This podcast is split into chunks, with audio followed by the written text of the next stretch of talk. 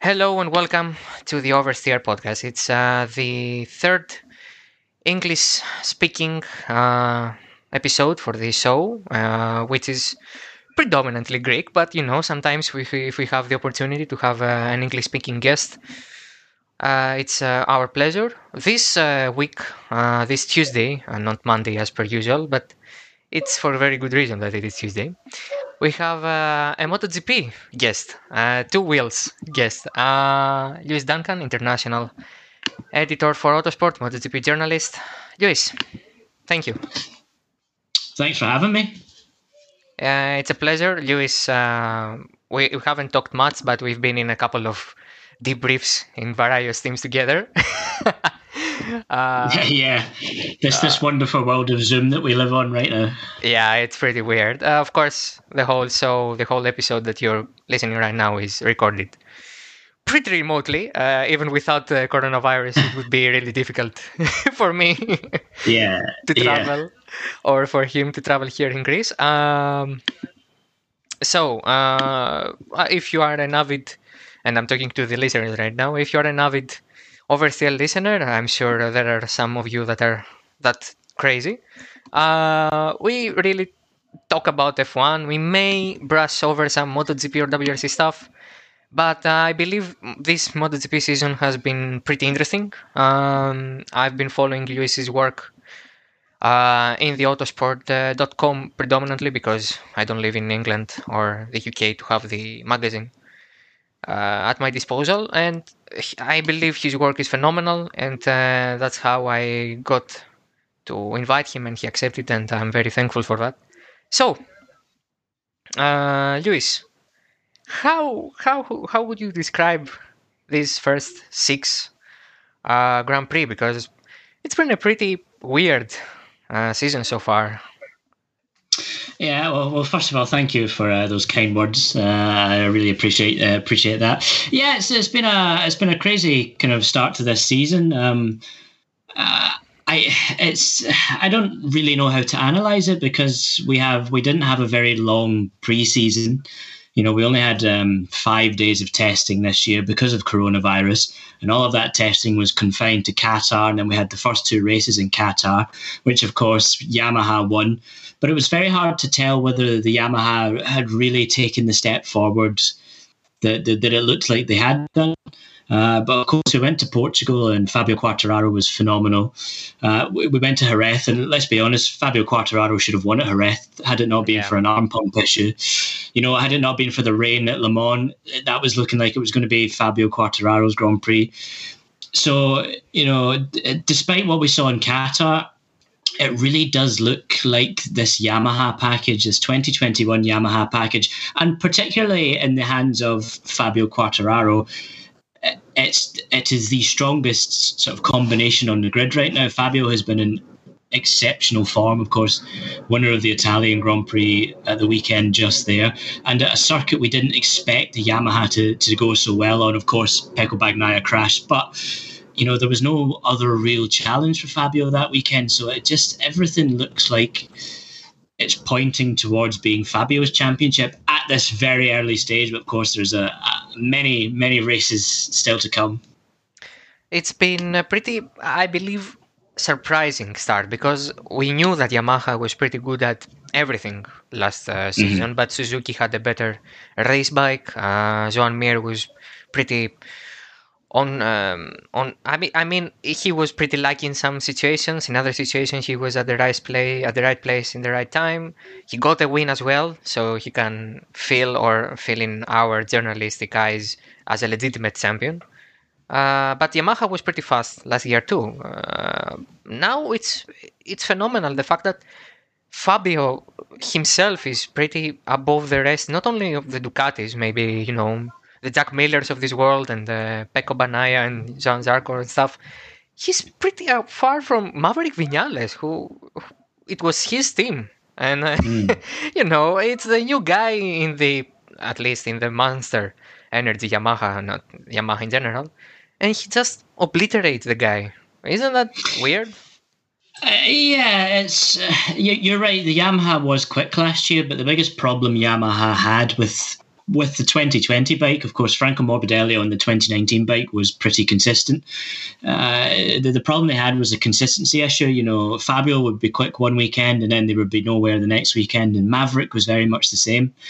Fabio worked a lot on himself mentally over the winter, and Yamaha has definitely brought a better bike, but it's hard to judge right now just where the biggest improvement has come from, if it's Fabio, if it's the bike, because like you say, Dimitris, it's Maverick hasn't been as strong as he was on that first night of the championship in Qatar.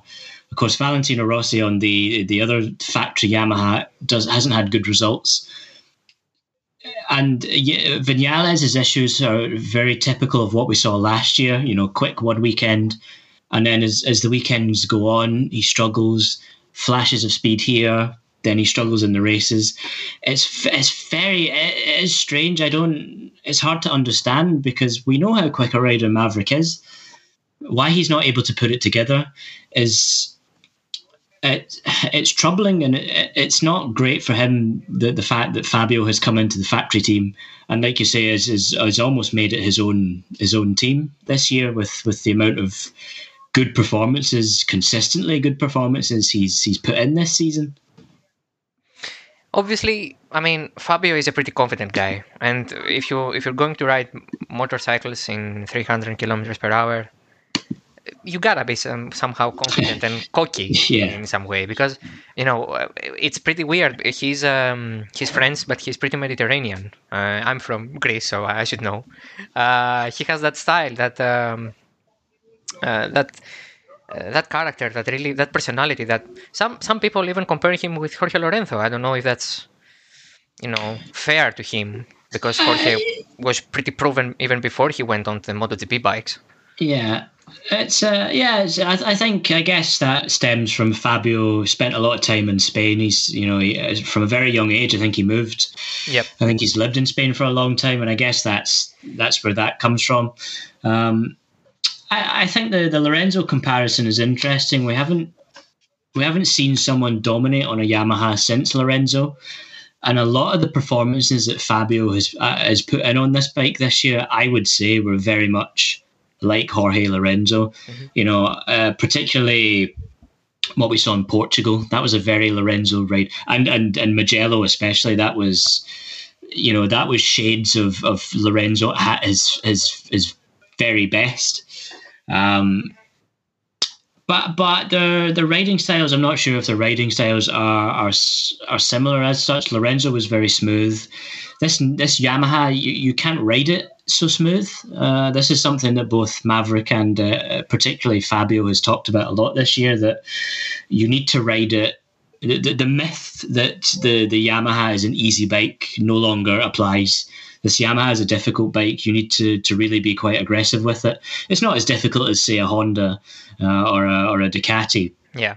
But you need to muscle it a bit more, and that just seems to suit Fabio's style a lot more.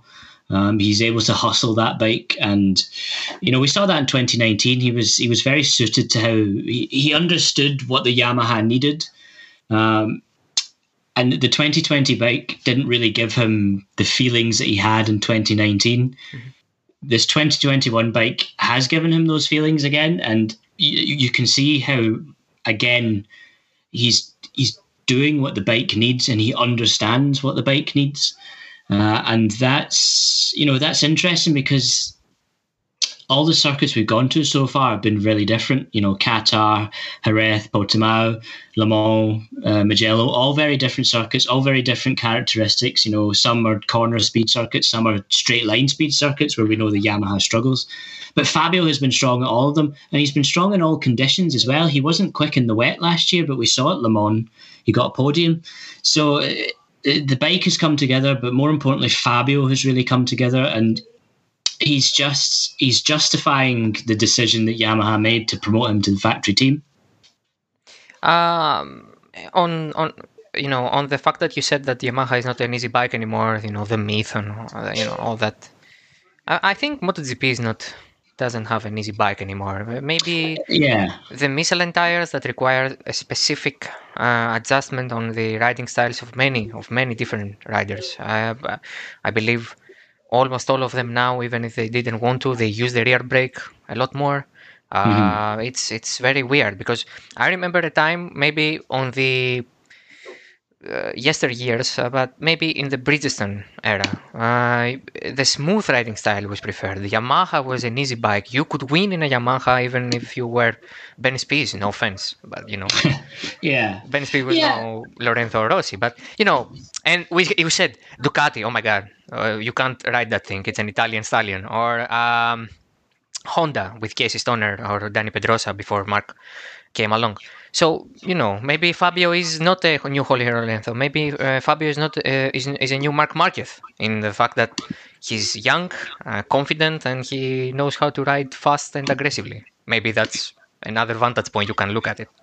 Yeah, I guess so. I mean, it's what we're seeing with Fabio. You know, Fabio is an interesting character because he came into the Grand Prix Championship in 2015 with a lot of hype behind him. You know, he dominated the Spanish Championship, and everyone thought, oh, here we go, the next Marc Marquez. And then it didn't happen. You know, he struggled a lot in Moto 2 and Moto 3.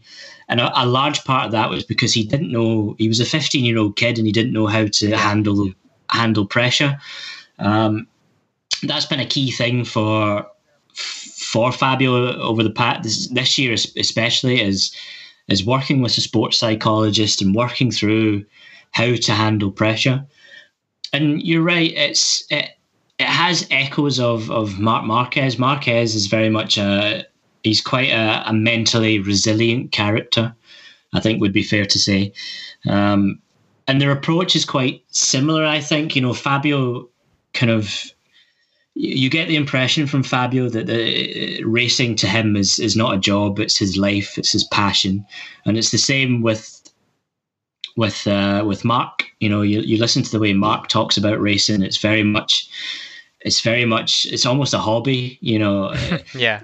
And you compare that to Jorge Lorenzo, who always kind of saw this as a job. He loved winning, he loved being successful, but it wasn't necessarily that same sort of love for racing that the likes of that Marc and Fabio do. I guess you could argue that Fabio is maybe like Marc, or you could look at Fabio as being, for the next 10, 15 years, Fabio is now the model MotoGP rider. The new riders that will come in, it might end up being like Fabio. We don't know. It's but what's evident is that Fabio is a ridiculously talented rider, and we're now properly seeing the potential that a lot of people saw in him before, but maybe the public didn't see. Yeah. Your point about the Bridgestone tires is very interesting as well. I mean, ever since the change to the Michelin tires, Yamaha has struggled a lot. The Bridgestone tires were very much, you needed to be aggressive on the front end, and that was something that Jorge Lorenzo was brilliant at. He could ride the front of that tire. Yeah. And, you know, he was so smooth. He almost looked slow. That's how brilliant Lorenzo was. Sometimes I can see that on Fabio too, but he's not slow. He's pretty aggressive, but he makes it look like he's methodical about it, you know? Yeah, you can see, you really see Fabio being aggressive is in qualifying, when he's able to pull out those one laps. You know, he's really, really good at that. But the Yamaha has struggled in this Michelin era, and this is something Rossi spoke about. You know, in 2004, 2005, when they had the Michelin tires, the Yamaha was strong, but MotoGP was a different championship back then. You know, this new era that we live in with the Michelin tires and the spec electronics, there are less things you can do to find a big advantage. So it's no longer, you know, from Yamaha's point of view, you look back to 2014, 2013, it was only Yamaha and Honda winning Grand Prix. Now there were quite special guys on those bikes. You had Lorenzo on the bike, you had Rossi on the bike. At Honda, you had Stoner, like you mentioned. You had who had a completely different style to anyone. You had Danny Pedrosa, who had a completely different style to anyone. Yeah. Then Marquez comes along, who has a completely different style to anyone. You had these kind of aliens on these bikes, and there was... Now, though, we've got so... The championship is so close, and it's so tight that everyone needs to find the tiniest of margins to go quick. And there's no great big advantage anymore. It's, you know, yes, the Ducati has top speed, but that doesn't mean it can win every Grand Prix.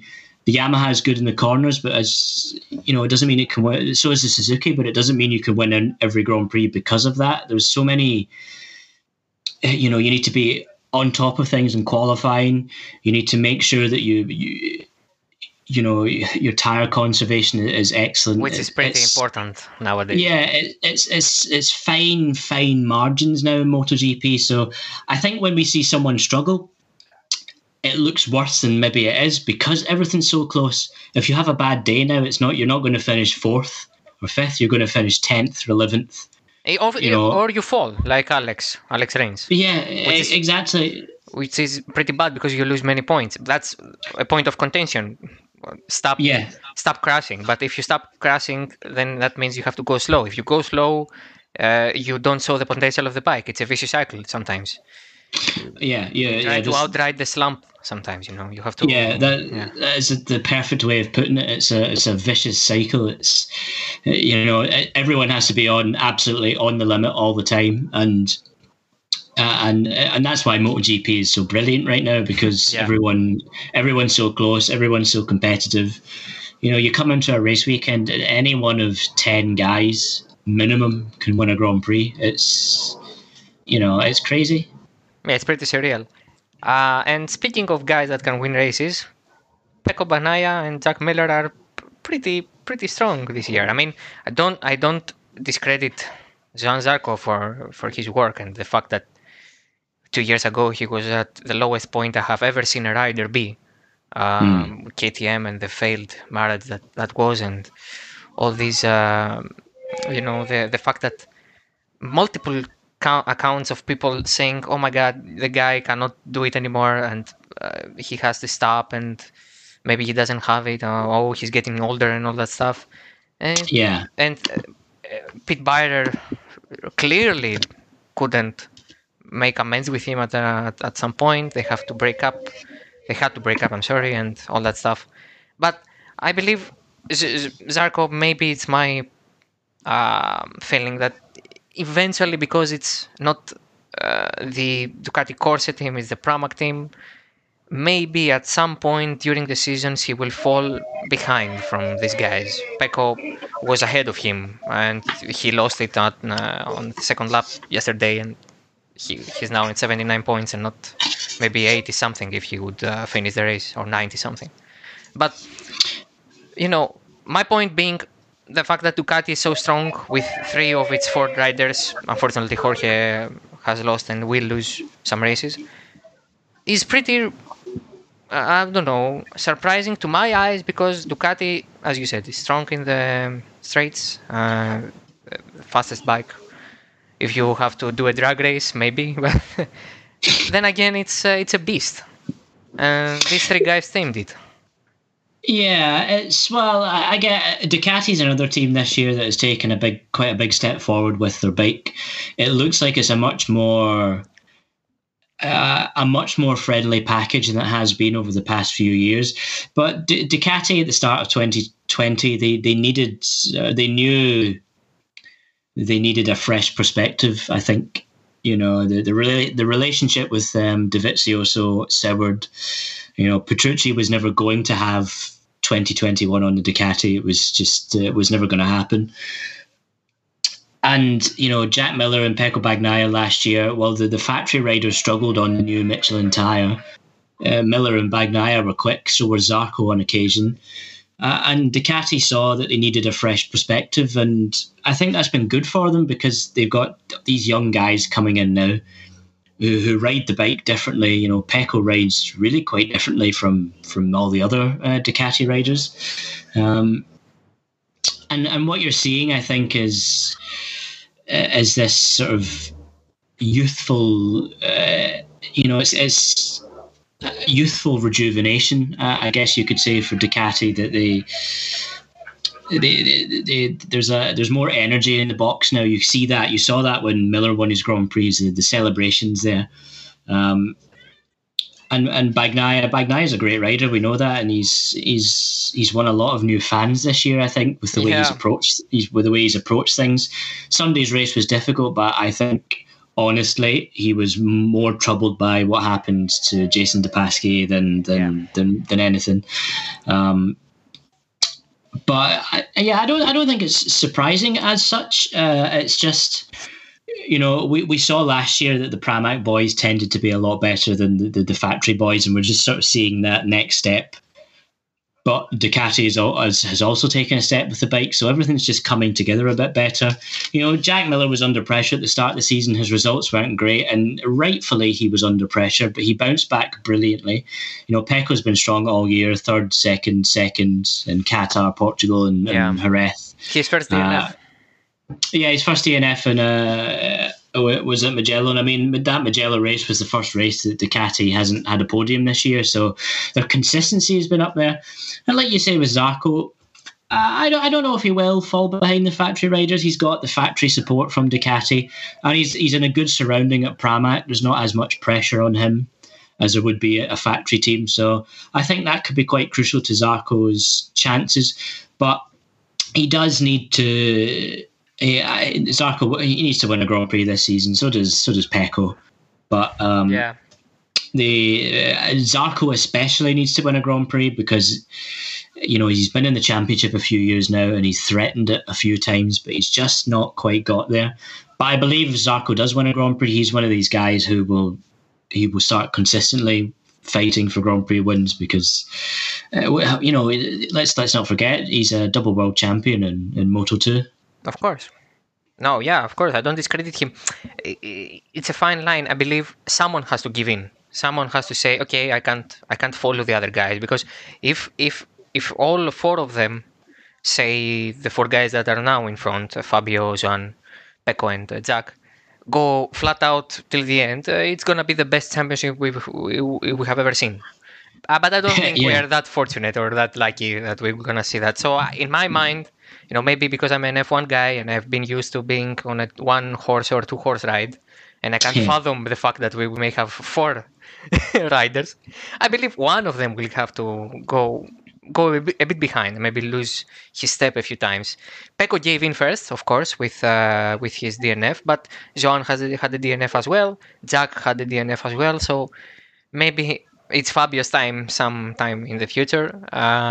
Of course, one DNF you will always have in a season. If you go perfect, you're going to be a champion, I believe. But, you know, sometimes, I believe...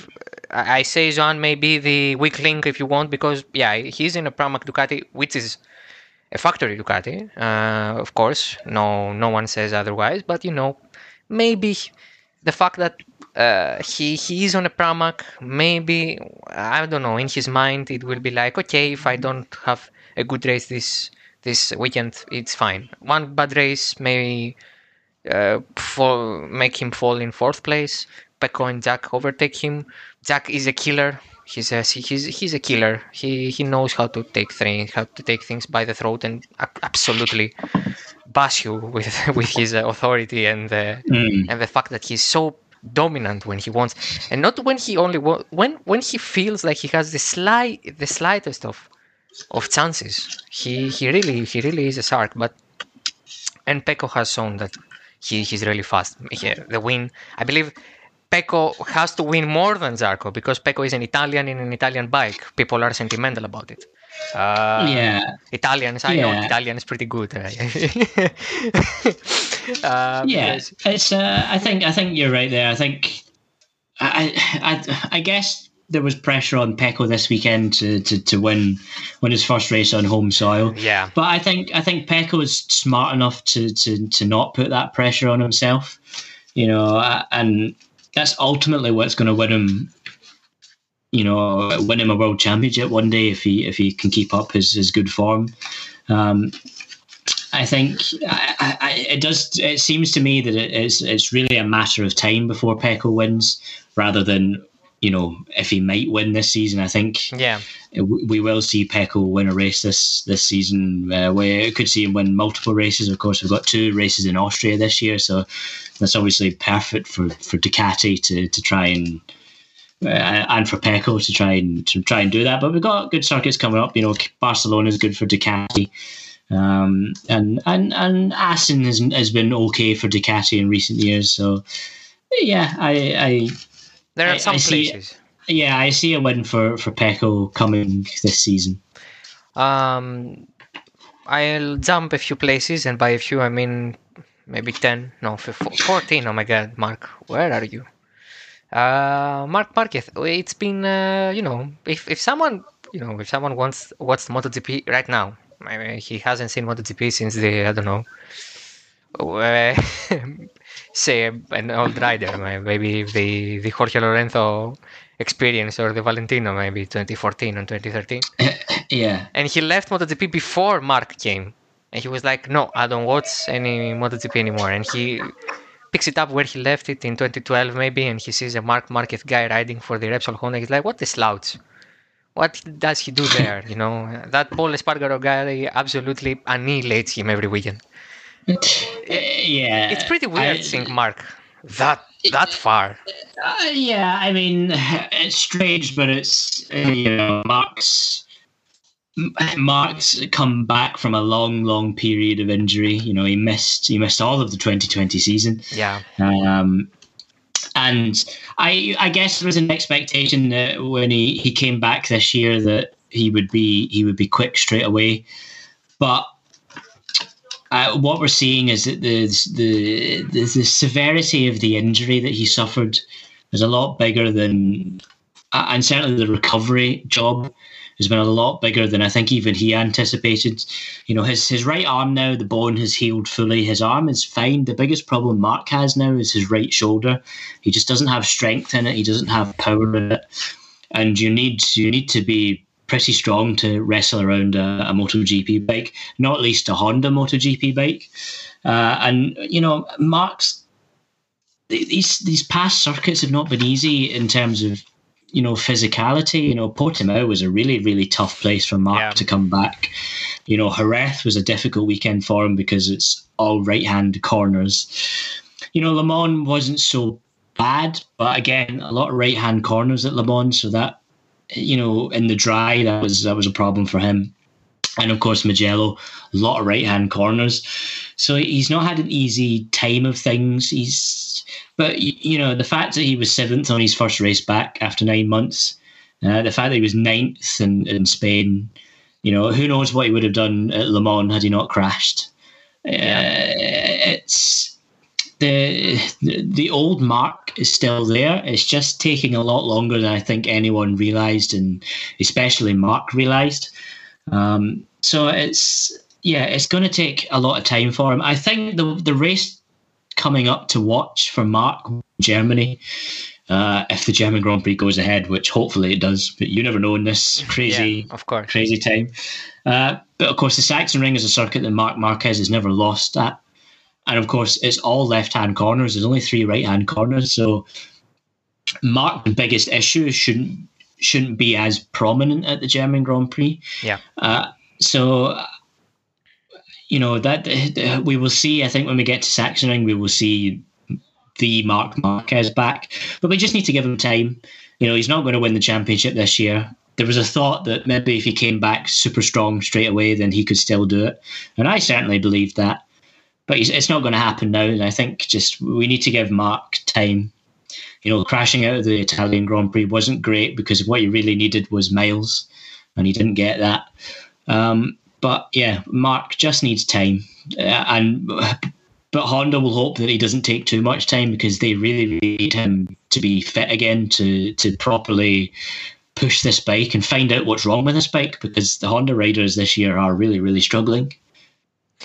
Yeah, that's a point of contention amongst the Japanese manufacturer, because sometimes you I believe the narrative that you know, it was prominent in the Marc Marquez era, maybe after 2015 or 16 when he really started dominating. It was, the Honda bike, unrideable. Even the best riders in the world, no, Marc can only do it. And maybe that was true, because Marquez really put his soul in that bike. He said, I want this bike to be the best for me. And sometimes it sucks, because if you fall 3, 4, 5, 6, 7 times, the 8th time will be the one that will ruin your right hand. And that's something that, if you are Repsol Honda, if you're Alberto Puig, you're okay, we're screwed. The guy that made this bike his is not here anymore. These guys don't feel as much suited as he was before his injury. So now Repsol Honda had to really adapt to the riders that had on its hand. Alex, Pol Espargaró for this year, of course, and all this, and Stefan Brandl, who I believe he's a phenomenal test rider, and not only test rider here, a rider as well, a full-time rider. I believe he would be very good. But you know, it's pretty sketchy if as a team, not only Repsol Honda, any team decides, okay, we have the best rider. We believe that if we give him everything, he will make this bike the best bike for him. It's pretty risky, because they are riders, and riders fall. Unfortunately, they get injuries. Unfortunately, they lose Grand Prix. He lost a whole season. Mm-hmm. That's pretty precarious, and I believe no other team in MotoGP, I'm sorry, I spoke Greek. At least in the, I believe 2002 to 2021 era, the last 20 years, has ever done it. We have the best rider. We will give him the bike to do whatever he wants with it. Yamaha tried to consolidate both Jorge and Valentino. Honda tried with Stoner and Danny. Now, Marquez really had his own bike, and now he's back and says, where's my bike? That's understandable. Yeah, Honda's job is not easy, and Honda's always had a bit of a difficult time with its other riders, because, if you look back for the last 10 years, you look at the guys that have been on that bike. Pedrosa had a very different riding style to anyone, because he was so small. Casey Stoner could ride anything, and then they got Marc Marquez. So they've been developing a bike for really unique riders, and of course not everyone can ride like Casey Stoner or Marc Marquez. But what are Honda to do? Do they develop a bike that everyone can ride, but maybe Marc can't ride it as well? Well, the guy's a 6-time world champion. They're in such a precarious situation, because they know they need to build a better bike for everyone. They know that, because if you look at Ducati, you look at, certainly last year with Yamaha, with Petronas SRT, and even KTM last year as well, that they've got 2 or 3 guys that can fight for good positions, whereas Honda, they've got good guys on the bike, but they've only got one guy that's really capable of winning races. They don't have anyone else right now who can pick up the pieces if Marc isn't able to win. Yeah. But, they can't do too much to the bike to change the feeling that Marc has, because why would you? He's, like I say, he's a 6-time world champion. Why would you do, Mercedes aren't going to build a Formula 1 car that will suit Valtteri Bottas instead of Lewis Hamilton. So if you're Honda, why would you do that why would you make your bike not what Marc Marquez wants? Of course, the problem was last year that they were forced to make the bike a bit more friendly for Alex Marquez, for Taka Nakagami. Poor Cal Crutchlow was injured for most of the year, but to be fair to Cal, over the past few years, he's been the only other rider other than Marc to get the bike to the podium. Oh, yeah, of course. But Honda looked like they made a step forward last year, and Marc, obviously, Alex Marquez got a couple of podiums. Taka was quite strong consistently. So it looked like things were going to be a bit better this year, regardless of, when Marc was going to come back. So they seem to have gone in the wrong direction. I don't know if that's maybe they just haven't made the biggest step forward compared to some of their rivals, or their new chassis. One of the issues seems to be that it certainly seems to stem from the engine, which of course they can't touch this year. Yeah, they've got a lot of problems with engine braking, a lot of inertia problems into the corners, which was an issue last year, but it just seems to be a bigger problem now. There's only so much they can do. They can try with the electronics a little bit to fix that, but but they are trying. They're trying a lot of chassis, and the biggest problem that the likes of Pol Espargaró has right now is that until last weekend at Mugello, not all the Honda riders were doing different things. They were trying different chassis. They had different parts. They had different setups, and Espargaró was really unhappy at this. He said at Jerez, he said, "Look, I can't tell Honda what's good or not because I haven't ridden last year's bike. But what we really need is everyone working on the same bike in the same direction." Honda is now kind of doing that. But it's a process that will take a long, long time, probably the whole season, for Honda to understand. And then, of course, next year when they can build a bike with a brand new engine and stuff like that, then hopefully the lessons they've learned this year will be applicable to the 2022 bike. But I mean, I'm quite surprised that Pol Espargaró has struggled as much, and I think that should be a good indication to people just how difficult this bike is at the moment, because Honda signed Pol because they knew he could ride this Honda. He had an aggressive riding style. They saw what he did on the KTM because the KTM needed a similar style to the Honda to get the best out of it. They saw how much development work he did. But so you can understand why they signed him, but he's struggled because he hasn't had a lot of time on the bike. Mm-hmm. Each weekend is different. Like we said, the Honda's program is different. Yeah. So, I am surprised that things haven't worked out as I thought they probably would for Pol. But I think it's a matter of time. I think once Pol understands the bike more, he will be able to start pulling out better results. We see Taka's had some good races this year. Jerez was a really good weekend for him, although he did use the 2020 chassis, which he isn't using currently. So... but there is potential in the bike, but it's just Honda have got a lot of work to do. But like I say, the biggest problem they have is that as soon as Marc Marquez is fit again, a lot of their problems won't matter because Marc will be able to ride around them.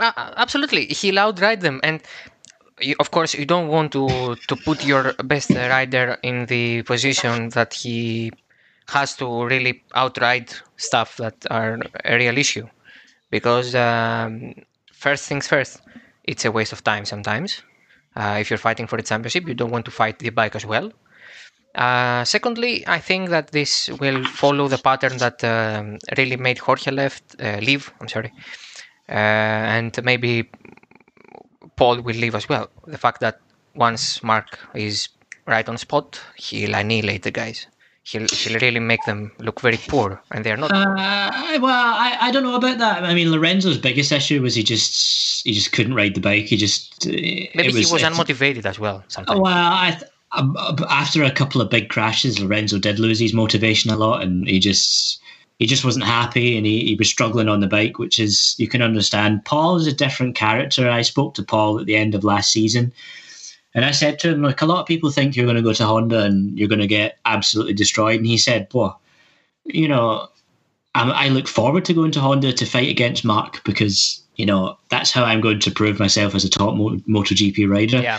Is if I can go and learn from Marc and maybe even beat Marc. So I think Paul's mentality is good. And he knows once things click, he will be able to ride this bike. I think, you look back to the Qatar races, the results might not reflect it, but he was on podium pace in both of those Grand Prix. So fair enough, they've done a lot of testing at Qatar, but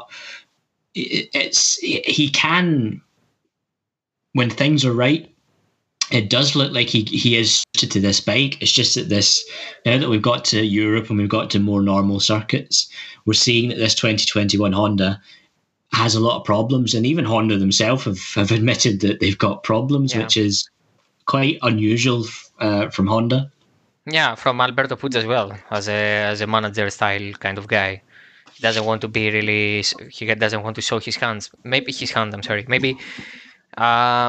Sorry. Maybe he's forced to justify Marc's slump as well, because if you remember last year, I'm sure you do.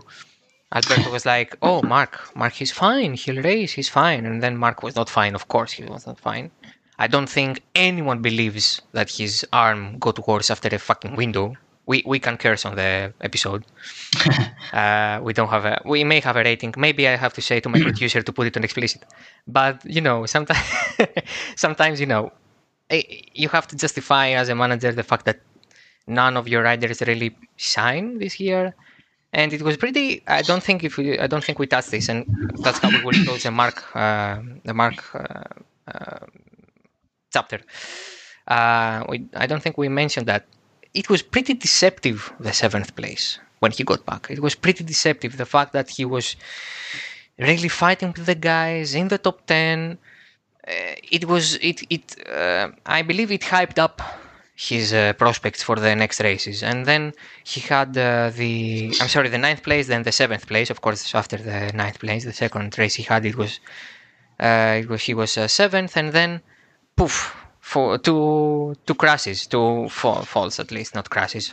Unfortunately, he lost the front of the bike yesterday. He crashed with Brad, and then the weather caught him out in Le Mans. So, yeah, maybe that's the reason that Marc really makes his return disappointing in an aspect. But after that, I mean, we have to be realistic. The guy was out for almost a year. He lost so much track time. You get a bit out of form when you're not riding, and of course you don't have any substitute for riding a bike. It's not like a car that you can go up to a simulator like a Assetto Corsa or something and try to feel your way around. Yeah, you can't do that. Even the best guys in the world don't have an equipment that can emulate the feeling of the bike. That's why he got in Barcelona with a street bike, and I'm air quoting here, to feel his way around. It was not a street bike, dude. It was just a racing bike with some street legal stuff like turning cyclists and stuff. So yeah, I mean, that's Marc for you, and it's my opinion that he will bounce back. And if not this year, because okay, Honda is not that good, maybe 2022. After all, he's only 28. He'll be 29. Vale is he's 42, for God's sake, and he's still here. So I believe Marc is pretty young in comparison. For sure, Marc will. I think now 2021 is a season for Marc just to get back up to fitness. Yeah, and then 2022 is when things will be back to normal. But things will be back to normal for Marc in 2022, and hopefully things will be back to normal for the rest of us in 2022 as well. Yeah, oh my God. These Zoom meetings are pretty good for us Greek, maybe, journalists, because one colleague of mine, I used to work with him in TotalRacing.gr, Dimitris Vourdas. He's a MotoGP correspondent as well, and it's difficult for us to be at circuits, but of course it would be amazing if we could more often in a better situation, non-COVID situation, of course. yeah, for sure. Let's close it out with everyone's favorite here in Greece, Vale. I told you before I don't know, did I say it on air or not? MotoGP was put on the map for Greece with Vale. Maybe we have an affection with Italian things. We loved Ferrari from the beginning. People here in Greece are avid fans of Scuderia and Michael Schumacher to this day. Vale is special for my people, and I believe Vale is special in any kind of situation. The guy has this aura, the prestige that no other rider in the grid has, but that prestige really hurts him when he's down in 17th and 18th in every Grand Prix this year, or almost every Grand Prix this year. Yeah, I don't know what to say about Valentino, to be honest. It's it's tough to watch, you know, to see this guy, this nine-time world champion, this legend of not just MotoGP, of motorsport, of world sport. You know, there are few athletes in any given discipline that transcend their entire sport. You know, Michael Schumacher was one of them. You know, Michael Jordan was another one. You know, someone like Lionel Messi's another. Yeah, of course. And then you've got Valentino. You know, you don't have to be a MotoGP fan or even a racing fan to know who Valentino Rossi is, which makes, you know, like you say, it makes what we're seeing right now, this really bad form for Rossi, all the more difficult to watch, because it shouldn't be this bad. But it doesn't help that, you know, he's on the same bike as Fabio Quartararo, and look at what Fabio's doing on the bike versus what Valentino's doing on the bike. And you can't really use the excuse of, but he's in a satellite team, because he's got factory support. And this is a great satellite team. This was a satellite team that won, fought for the championship last year. They very nearly won it on a 2019 bike, courtesy of Franco Morbidelli. This is a...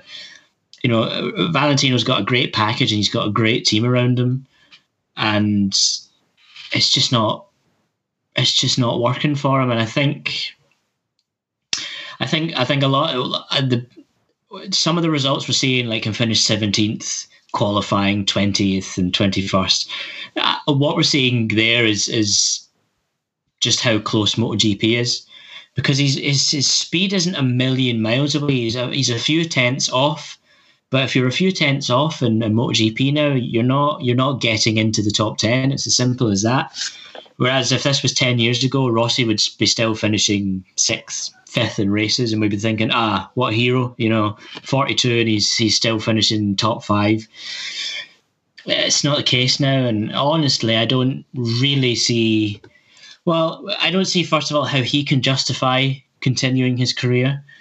I certainly don't see how Yamaha or even Petronas SRT can justify it. We know Valentino has performance criteria in his contract he must meet this year for there to be any discussions about a deal for next year. And I honestly can't imagine he's anywhere near hitting those targets. I don't think so, and I haven't seen even a glimpse of the contract. Even God has some boundaries. And some limits that he has to fulfill, some goals to fulfill. But Vale can't believe it's a bug. Racing is a bug, and I believe Vale cannot heal himself from that bug, and it's really difficult when everyone around him is a yes man. And it's like, yeah, sure, continue. Yeah, sure, we can give you the 2021 bike on Petronas. Yeah, sure, do that. Someone has to say, and I believe that's the contract. Someone has to say, okay, but you have to finish, say, 10th. Yeah. Say 15th even. Get a point or something, man. And now he has 15 points, of course, courtesy of some near 10 place finishes, 10th. In the last race, of course, and 12th in the Premier, and 11th the race before Mugello. But, you know, I think Vale is in a precarious position. First things first, I don't think his team is very legitimate as we talk right now. We haven't seen any glimpse of real sponsorship. The Arabian guys even don't know what we're talking about. Ducati, of course, is ready to supply him with bikes for his team, VR46 team. It's weird. Vale is in a weird position, both in terms of riding and in terms of future as a team owner in the MotoGP. Yeah, I mean, I can't see. I honestly don't think Rossi will. He's not enjoying things right now, so I can't see him really wanting to continue. I think he will retire at the end of this year.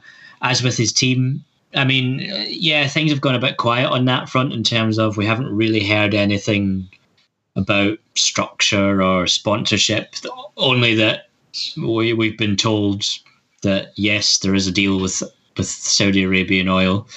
And the Ducati is close to agreeing a deal to supply VR46. All unconfirmed, and of course.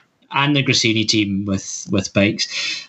Unconfirmed at the moment, but it looks like there will be announcements soon. Oh, okay. So, you know, we believe that everything is going forward. And, you know, I think we will know more about the VR46 team when they've signed a contract with a manufacturer. So we'll hope they think maybe in the next... Valentino said at the weekend that maybe in the next 10 days we'll know something, but we heard that at Le Mans, so we don't know. It's been 2 weeks, so yeah. Yeah, so, I things are moving in the right direction, but yeah, I don't see him continuing his racing career, and I think with his team coming into MotoGP next year, it's sort of the perfect time for him to call it quits. I know this isn't the season he would have wanted to end it on, but that's the risk you run when you extend your career for as long as he has. That there's no guarantee that you're going to go out on top, and in reality, very very few people ever do. Yeah, Casey maybe. Yeah, Casey. Yeah, I guess he's a bit of a special case because he's sort of. He quit while he was on top, essentially. Yeah. He said, I'm out, even before his time came, in terms of age, the other issues he had. Well, yeah, I mean, Casey was only 27 when he made that announcement. Yeah. He could have raced for... Of course, he's had some health issues over the past couple of years. But, oh, yeah, of course. But even then, Casey would have been racing for... Had he not made that decision, he still would have raced for a good few more years, and I think Casey still would have been very competitive. Yeah, yeah. Of course. The guy was a beast in his good day. Yeah, but I think, I think the championship, honestly, has outgrown Valentino Rossi. Yes, there will be a lot of fans that might not watch MotoGP next year if Rossi isn't racing. The fact that there's a VR46 team will go some way to safeguarding the Rossi factor for MotoGP. Yeah. And let's not forget how important Valentino was to the popularity of MotoGP, and without doubt he is a legend, but look at the racing we've been having over the past couple of years, look at the people who have been winning races, look at the battles that we've been having. None of them, or a very very few of them, have featured Valentino Rossi. And did we really miss him in those battles? I think back to Silverstone 2019 with Alex Rins and Marc Marquez. I certainly didn't bother me that Valentino wasn't involved in that battle. Yeah. I think back to Austria last year, Austria over the past few years, I think the championship, we've come to the point where I think Valentino's outstayed his welcome as a rider, and I think the championship's ready to move on from the Valentino Rossi era. Luis, thank you so much for coming to my podcast. It was my pleasure. Thank you for asking me on.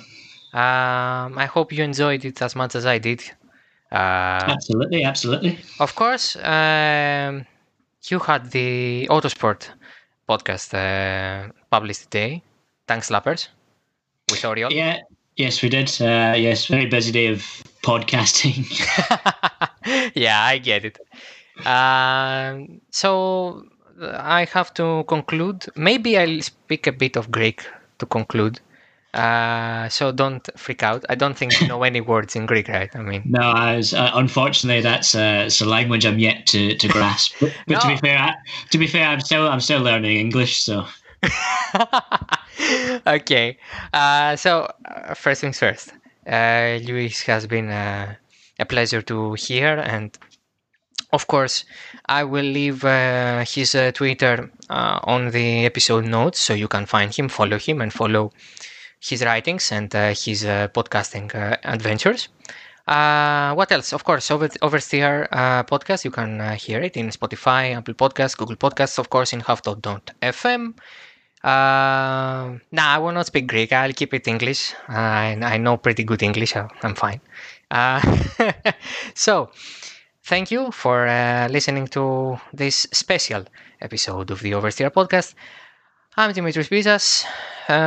See you next Monday after the Azerbaijan Grand Prix, and have a nice week. Have a nice June, month of June.